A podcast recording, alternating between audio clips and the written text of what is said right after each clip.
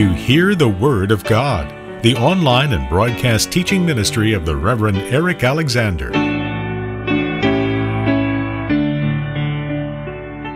Now, last week we spent all our time really looking at the first two verses of Hebrews 12, which are, of course, very familiar verses to us and very important too. And there is a sense in which verses 1 and 2 of Hebrews 12 are the introduction to this passage with their exhortation to perseverance in running the Christian race. And that was really what we spent our time on last Wednesday evening. The urging of God's people to perseverance, to going on, neither to drop out through weariness and faint-heartedness, nor to lag behind, but to persevere to the end. Now, of course, this race of which the apostle is speaking in the Greek games in the ancient world, which is the figure of speech that he is depending on, is not the hundred yard sprint. It's rather the marathon that he is describing. And the marathon was, of course, part of the Olympic Games, gaining its name, as those of you who have even a smattering of classical history uh, perhaps no greater than my own smattering will remember, don't you? The Battle of Marathon. Do you remember the Battle of Marathon when uh, the soldier named Phidippides ran from Marathon to Athens in uh, the year 490 BC and got there 26 miles he traveled and from that occasion there was a race called the Marathon a long race which had many hard parts to it, many uphill areas in the race, many difficulties to be encountered, occasions when it would have been so easy to have given up. Not the short sprint where you can see the tape in front of you, but this long, long race in which perseverance is of the essence.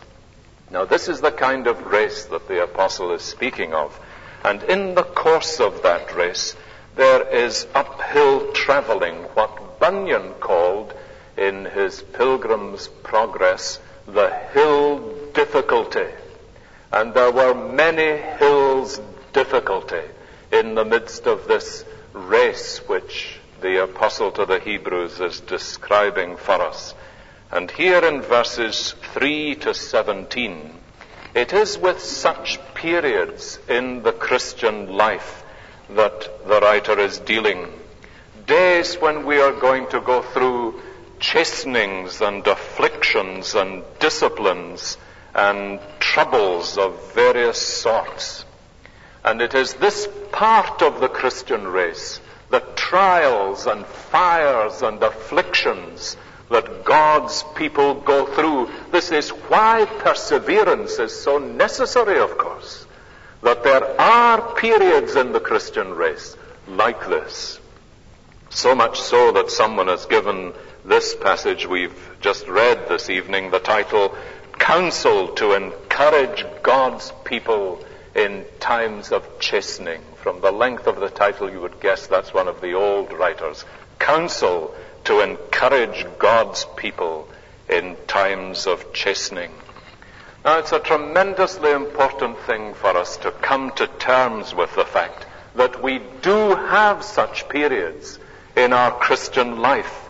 It is an essential part, indeed, of our Christian progress to Zion that we have such periods as these, times of affliction, times of darkness, times of trial and trouble when we are, as it were, going through the fire, and to recognize that as a thing of cardinal importance if we are really going to come to terms with what the Christian life is all about.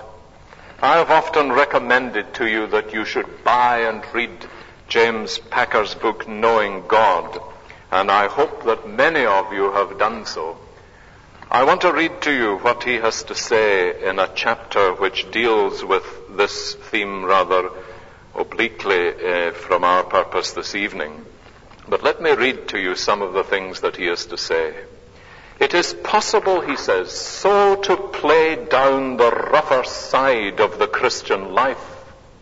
The daily chastening, the endless war with sin and Satan, the periodic walk in darkness, as to give the impression that normal Christian living is a perfect bed of roses, a state of affairs in which everything in the garden is lovely all the time, and problems no longer exist. Or if they come, they have only to be taken to the throne of grace, and they will melt away at once.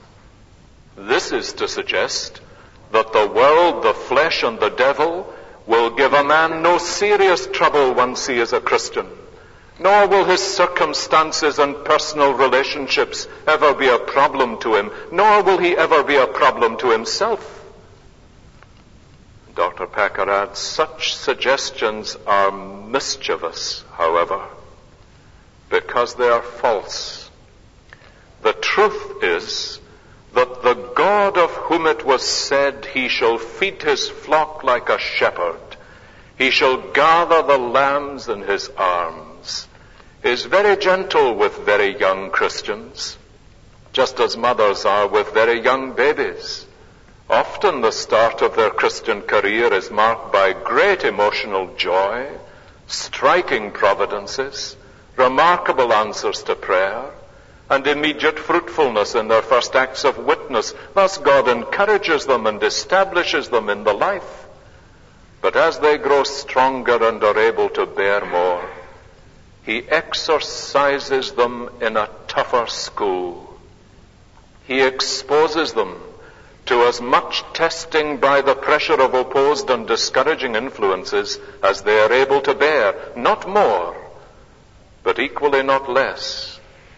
Thus he builds our character, strengthens our faith, and prepares us to help others. Thus he crystallizes our sense of values. Thus he glorifies himself in our lives, making his strength perfect in weakness. So there is nothing unnatural in an increase of temptations, conflicts, and pressures as the Christian goes on with God. Indeed, something would be wrong if it didn't happen. But the Christian who has been told that the normal Christian life is unshadowed and trouble free can only conclude as experiences of inadequacy and imperfection pile in upon him that he must have lapsed from normal. Something's gone wrong, he will say. It isn't working anymore. Now, I make that extensive quotation from Dr. Packer because I think that is profoundly true. And my pastoral experience is that it is precisely here that many of us Christian people need clarity and biblical thinking in our reactions to so many of the trials and tribulations of life. Now, in days of this kind, when we are in God's hands and being disciplined or tried, there are three possible dangers of which the apostle speaks in this passage. Three false reactions, if you like. The first is in verse 3 of chapter 12. It is possible that we grow weary and faint hearted because of them. Literally, the word is fainting in your souls. Someone has suggested going to pieces spiritually. Now you see how the apostle speaks of that. Consider him, that is Jesus, who endured from sinners such hostility against himself, so that you may not grow weary or faint hearted. Now, this is a real danger. You see, it's one of the reactions in a situation like this. You are in the midst of trial, you discover the fires of testing hitting your life, and the great temptation is that my reaction will be, What's the use? I'll give it all up. And especially if you have lived under the delusion that the normal Christian life is to be excused from all that sort of thing. The troubles that bother other people will not bother me. So when they flood in upon me, I grow weary and faint-hearted and say, what's the point of going on? And so very readily this kind of thing can happen in the lives of God's people, the tendency to give up, the tendency to go to pieces, fainting in our souls what uh, Charles Haddon Spurgeon called the fainting fits of the Christian. The second reaction, which it's possible for us to have, and a false one, is in verse 5. And that is this. It uh, is quoted from the uh, Old Testament, from Proverbs chapter 3, in verse 5. Have you forgotten the exhortation which addresses you as sons? My son, do not regard lightly the discipline of the Lord, nor lose courage or heart when you are punished or disciplined by Him. It is possible, the authorized version translates it, to despise the Lord's chastenings, you see. Here you are in the midst of this situation, for example, and you treat it lightly. You despise it. You shrug it off. In other words, you don't take this situation seriously enough. You don't ask enough questions about it. You don't say, now, what is it that God is doing in this situation? What is He trying to say to me? What is He teaching me? You don't say, now, here is God dealing with me in a special way, and I longingly desire that God may use these circumstances for His greater glory in my life. And so you don't take it serious enough. You turn it aside. Now you see, it's possible to do that with a rather specialized form of hardness of heart. That is to turn a hard exterior to God's dealings with us in this kind of disciplinary way. So that we are not moved by them because we have kept a hard core.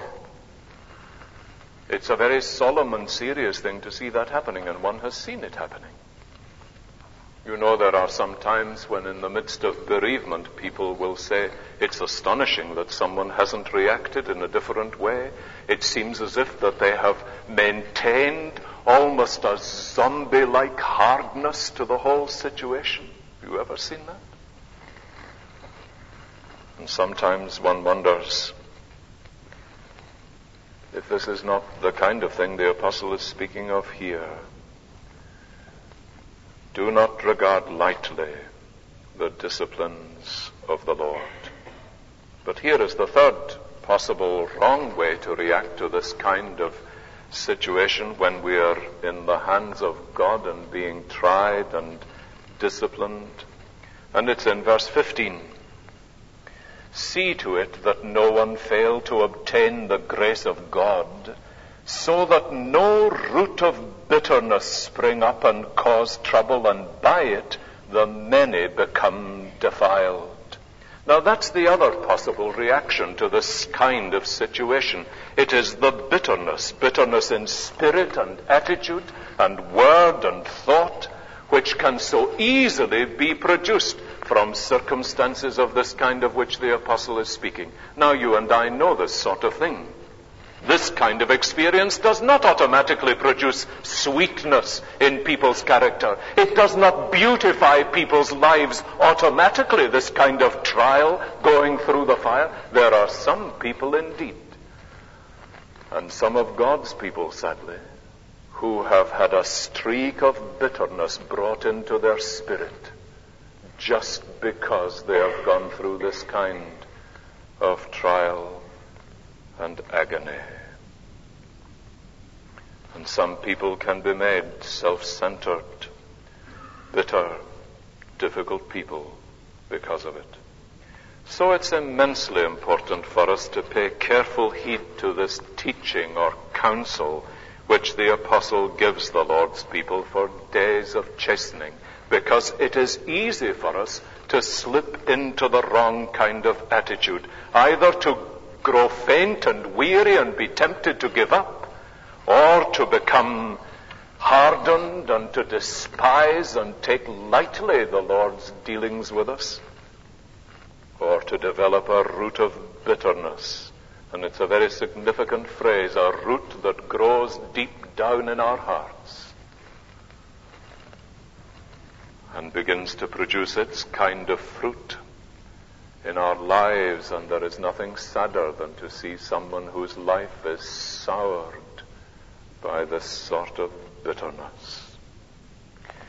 Well, now, the first thing that we need to learn about every such experience from this passage is that undergirding the whole of what the apostle has to say, at which we'll look in a little more detail in a moment, but undergirding the whole of it is the fact that God is not outside of this trial or testing or discipline, this affliction that the apostle is speaking of. These days of hardship and adversity. God is not outside of it, nor is he absent from the scene. He is in fact in the very midst of it, employing it in our lives for his glory. If we are ready to be exercised by it. So that far from being distant from us, far from being surprised by what is happening to us and a spectator to it, God is in the very midst of every such experience of trial. And if we are ready to be in His hands, to be exercised by these disciplines, He is going to employ them as His instruments for His glory and for our blessing. That's basically what the apostle is saying. And both the nature and the duration of the trials are in his hands and in his control. And the picture that the apostle gives to us is the picture of a child in the hands of a perfect father. And that father in all the perfections of his love and wisdom is dealing with his child. And his child cannot come to harm there unless the child refuses to be exercised in the way that the Father means. Now, what are these disciplines or trials we have to endure in the course of our Christian race or pilgrimage? They may simply be adverse circumstances when everything seems to go wrong. You know how that can happen to us in certain periods of our lives when there is a combination of situations and things one after another seem to go wrong and we say, when is this going to stop? You know. Now we, many of us have that sort of experience in varying depths and varying degrees when it seems as if situations one after another of adversity in our circumstances come pouring in upon us. And that can often be a period like this that the apostle is speaking of. There may be disappointments that we receive, plans that we had made and hopes that we had entertained, and they suddenly come crashing down round about us. There may be physical illness or sickness of some kind or suffering. That can very often be, and in Scripture often is described in precisely these terms. There may be inward trials or battles it may be a period when we are knowing what it is to be cast down in our spirit. There may be all kinds of temptations when the assaults of the evil one take on a new naked horror for us. And that can be such a period as this that the apostle is speaking of. It may be a time of great and acute loss, a time of bereavement, for example. All kinds of situations fit into this category that the apostle is here speaking of. And these and many others are the forms in which God's disciplines are experienced. And the scripture is full of teaching on the right way to approach them and to think about them and to deal with them in our Christian experience. This, for example, is the great message of the book of Job.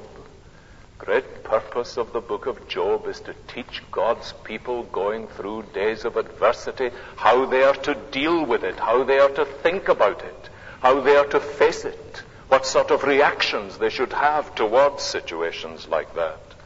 It's the kind of thing Paul is dealing with in several places. For example, in 2 Corinthians, in the first chapter, and notably in the 12th chapter where he speaks about his own physical suffering, whatever it may have been, this thorn in the flesh, which was given to him by God, although it was also a messenger of Satan to buffet him.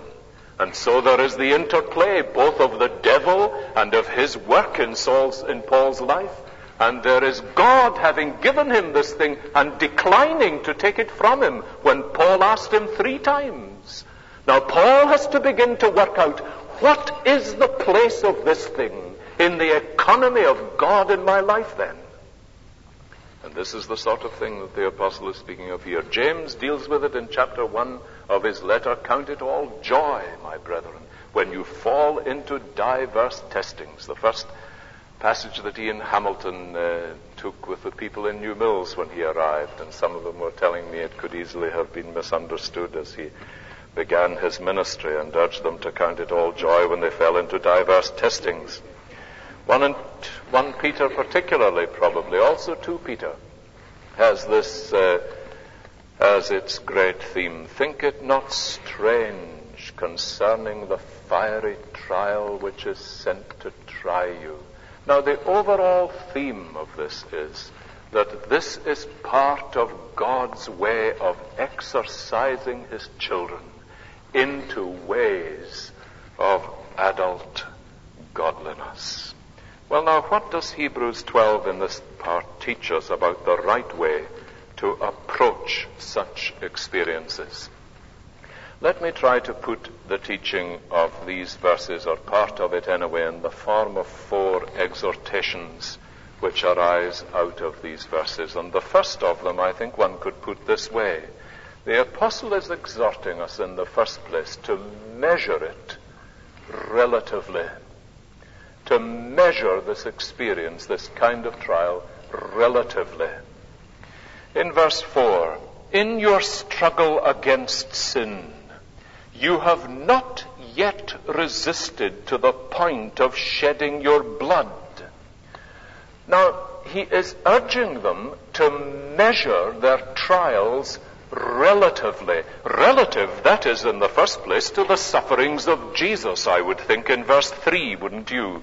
Consider him who endured from sinners such hostility against himself so that you may not grow weary or faint hearted. For in your struggle against sin, you have not yet resisted to the point of shedding your blood. Now, some of the commentators think that the apostle is describing here not only the agony of our Lord Jesus when he shed his blood on the cross in his battle for our redemption, as it were, but these great drops of blood which in his anguish in Gethsemane he sweated as he faced the agony of bearing the wrath of God in the course of accomplishing redemption for God's people. This is probably what the apostle is speaking of, I think.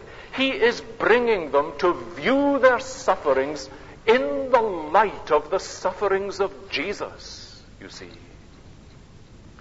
And it puts them, of course, in their proper context and begins to help us to see our, our sufferings in a proper light when we have them in against the background of the suffering of Jesus and what he bore in his perseverance. You have not yet resisted to the point of shedding your blood. But I think there is a wider principle involved than only the comparison with the sufferings of the Lord Jesus. And Hebrews 11 gives us the key to it, I think. Some of the saints of God have had their sufferings described from chapter 11, verse 35 onwards, when the apostle says, Some of these, some of these men of faith who endured in the race to the end, some were tortured, refusing to accept release that they might rise again to a better life. Others suffered mocking and scourging, even chains and imprisonment. They were stoned, they were sawn in two, they were killed with the sword. They went about in skins of sheep and goats, destitute, afflicted, ill treated, of whom the world was not worthy. There is the description, you see, of these people. Now, this is a wider principle which is stretched out not only over all the saints of God in Scripture, and all the saints of God between the testaments, as the apostle is probably describing them at the end of chapter 11. But something even wider than that, you see. Some of the saints of God who have suffered in such agonizing ways in history. Have you ever read the history of the Scottish Covenanters, for example? Have you ever read how some of these men stained the heather of Scotland red with their blood? How men like John Brown, not very far away from where we used to live in Ayrshire, stood confessing Christ gladly before Claverhouse's men and was fell to the ground before his wife and children and shed his blood for Christ and his covenant there. Some of the anguish that these men and women went through is such, you know, that not minimizing our trials and difficulties, beloved, but seeing them in their light, it brings us to see that many of them are just inconveniences. And it is a very important thing for us to take the lesson that the apostle is teaching us here. You have not yet resisted to blood, he says, in your striving against sin. Measure it relatively. And it's a very important thing for us to do. Now, that does not mean that God makes light of our sufferings and anguish and trial. But it does mean that we need to see it in the light of our Savior's suffering and in the light of the suffering of God's people down through the ages. I seldom went up to Priest Hill and near to the place where John Brown was martyred without thinking, God help me that I complain so much about so many trivialities when a man like that shed his blood for Christ and his covenant here. And how would I have got on if Claverhouse had come to me. Do you ever think of that? I think that's what he wants us to think of as he says to us, measure it relatively. Then in verse 5, think about it biblically. Verse 5, and have you forgotten the exhortation which addresses you as sons? Now, here he is quoting from Proverbs chapter 3. And if you like to look back to Proverbs chapter 3, you will notice that it's a chapter all about the need to trust the Lord, to be not wise in your own eyes, to trust in the Lord with all your heart and not to rely on your own insight, to acknowledge Him in all your ways and He will make straight your paths, to honor the Lord with your substance and with the first fruits of all your produce and so on. Do not forget my teaching. Let your heart keep my commandments. And then, my son, Proverbs 3:11, do not despise the Lord's discipline or be weary of his reproof, for the Lord reproves him whom he loves, as a father the son in whom he delights. That's the exhortation from Scripture, which he says you must not forget. And Bishop Westcott points out that here the apostle is telling us that what Scripture says is recognized as God speaking directly to them in this situation. Here is the use of Scripture, you see. It is God addressing us in this situation. So he says, think about this situation biblically. And the word addresses, or um, in the authorized version it says, Have you forgotten the exhortation which speaketh unto you, I think. The word is really the word from which we get our English word dialogue. And that's very interesting because what it means is that Scripture, in the midst of this situation, is conducting a dialogue with us. And as we think about such things as trials, before we enter into them, really, Scripture is conducting a dialogue with us about the significance of these things and the way that we are to view them and the way we are to approach them is to think about them biblically. Now, the idea of this dialogue, you see, means that the use of Scripture for such times as these, trial, adversity, trouble, tribulation, tears, whatever it may be, the use of Scripture is not simply to act as a sedative, to dull the ache. And that's often the mistaken way that people will use the Scripture. Dr. Lloyd Jones has got a rather telling and uh, perhaps a slightly cutting phrase when he says that people so very often dip into the Word of God at such hours of special crisis and need and use it as a lollipop. Now you can see what he's meaning. I'm sure sometimes the sheer sweetness of God's Word may be something of a lollipop to us in moments when we are hard pressed. But you see what he means, and the importance of it is very great that Scripture is not to be used as a drug so that we are anesthetized from the experience that we are going through. Scripture is to be used in order to help us to face the situation in a biblical way. Now that's tremendously important, my brothers and sisters, because the Scripture reasons with us about this whole situation that we are passing through. And as the apostle quotes from the book of Proverbs, this is what he's doing.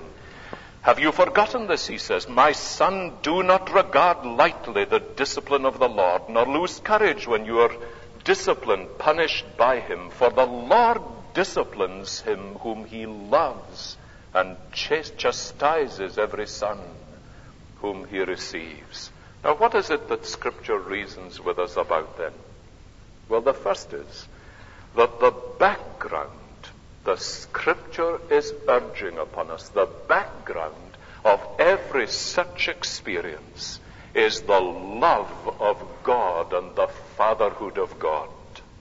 These are the great stabilizers to help us to stand in the midst of all the storms of life. That whatever is touching our lives as God's children, the background against which they are to be seen is the love of God and the fatherhood of God. So that we are able to say, My Father's hand will never cause his child a needless tear. Think of the whole concept of fatherhood recognizing that there are reflections in human fatherhood of the perfection of divine fatherhood. For God is perfect love and perfect wisdom and has unlimited resources as our heavenly Father. Now, none of God's dealings with us, this is what the apostle is urging upon us. None of God's dealings with us, even at the darkest hour, are outside of the bounds of His perfect fatherhood and therefore of His perfect love. And the fact that we are experiencing these trials is therefore not a denial of our sonship or of God's fatherhood but rather an evidence of it. Do you see in verse 6? For the Lord disciplines whom he loves and chastises every son whom he receives. My son is how God addresses us. Do not regard lightly the discipline of the Lord, for the Lord disciplines him whom he loves. And the evidence of this discipline is that God loves you. The evidence of this chastisement that you are under is not that God has ceased to be your father or you have ceased to be his child, but that God is proving his fatherhood to you.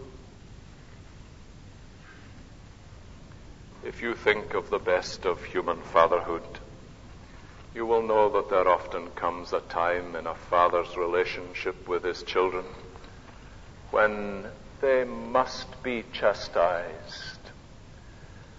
It is almost universally so. There comes a time in a child's experience when they have to be hurt in order to be helped. Now that's a very real thing. And of course the simple fact is that for every normal father, the chastising of a child is an agony from which he would run a hundred miles. I can testify to that from my own experience.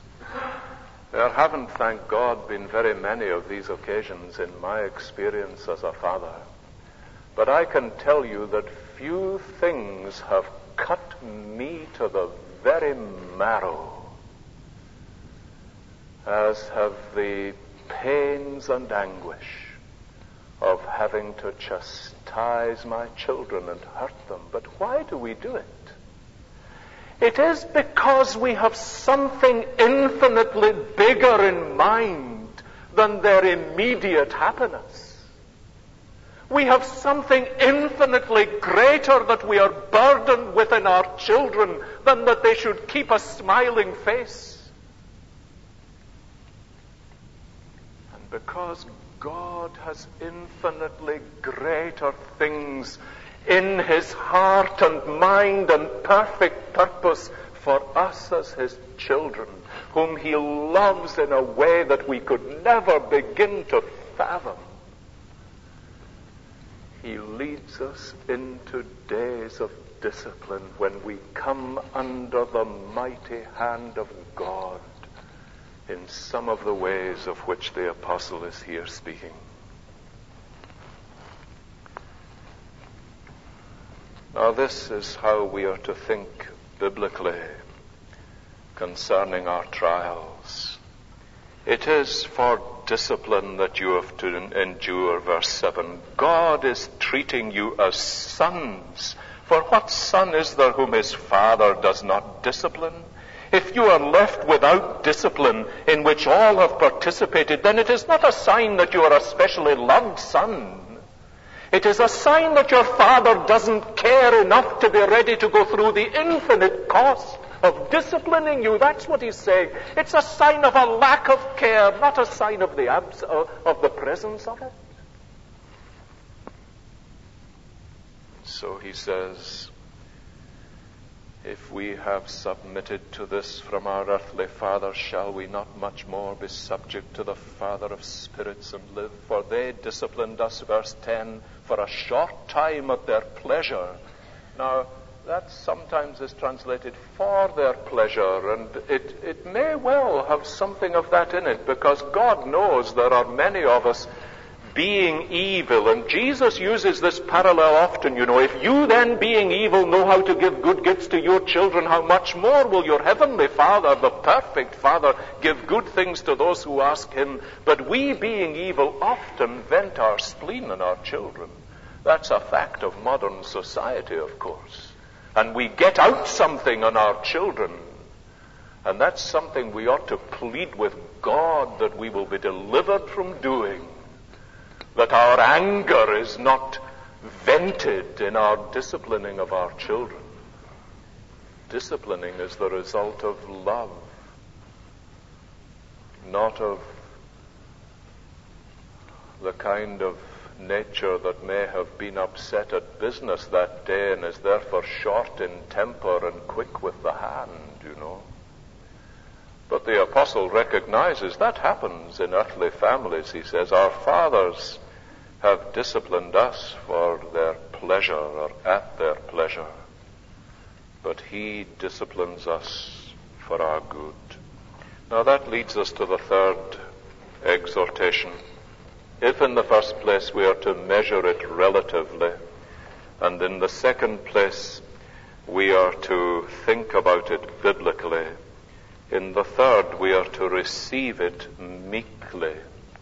Verse 9 If we have had earthly fathers to discipline us and we respected them, shall we not much more be subject to the Father of spirits and live? You see, you can rebel against the disciplines of God. You can resist them. Or you can say, though he slay me, yet will I trust him. There are two ways in which you see we can ask the question why when things happen. And I think it's always very significant when you hear people asking the question why. You can ask the question, why is this happening to me of all people? To me. That, that comes over in many of our reactions. You know. Why is this kind of thing happening to me? And the implication is we could understand it for all sorts of other people. But deep down, what we're really saying is, to me of all people, how did I come to deserve this? And that's resentment, you see, a measure of rebellion and resentment against God. And also a measure of. Uh, pride in ourselves. Incidentally, are you not glad as I am that God doesn't give us what we deserve? I am profoundly grateful to God that He doesn't give me what I deserve. God knows I would flee from the possibility, wouldn't you? We could also ask the question, why, why is God of all people doing this to me? Why does God do this? We don't think God would have done this to us. We can understand it coming from every other source, but why does God allow this? Now, that may be because we haven't allowed the Word of God to address us so that we think biblically about this, as Dr. Packer says.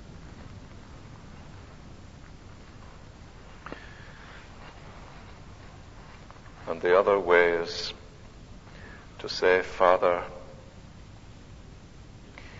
I know that you have something to do in me through this. I know your ways are higher than my ways and your thoughts than my thoughts. But I do want to know why this has come upon me. And I do not want to know why you have led me through this experience in these days so that I may reap the harvest of it, so that the fruit of it may grow to your glory and to the lasting good of my soul. Father, why has this happened? I want to wait before you and learn the lessons of this experience thoroughly.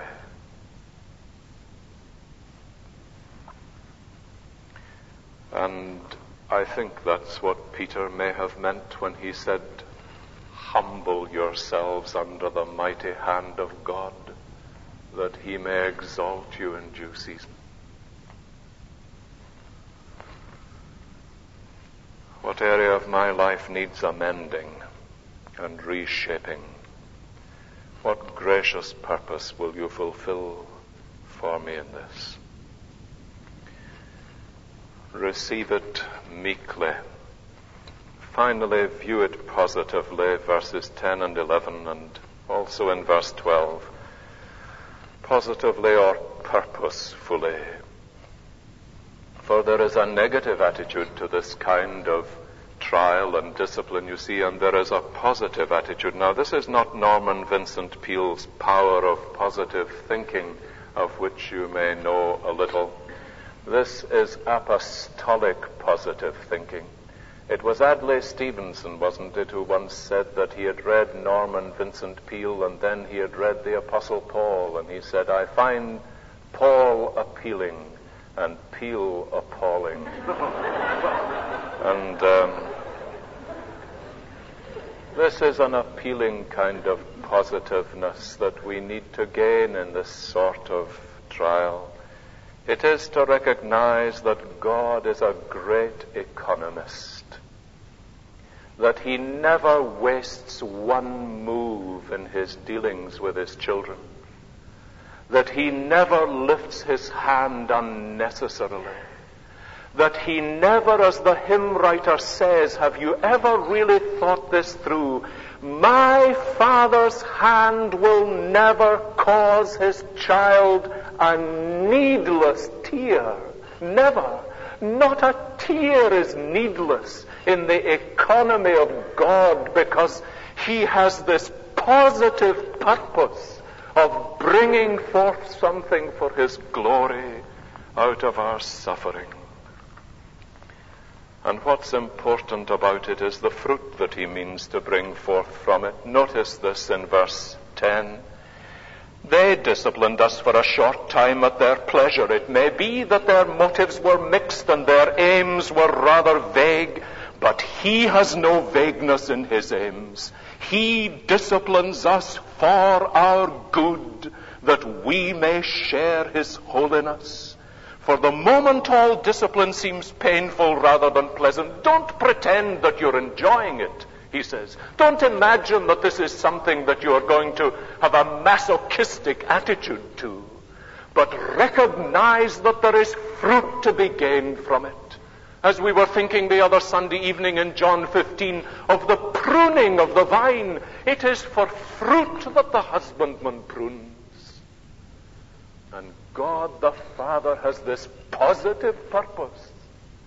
And there is a sense in which we are enabled to say with Amy Carmichael, Work on then, Lord, by all thine instruments in this frail body for thy glory.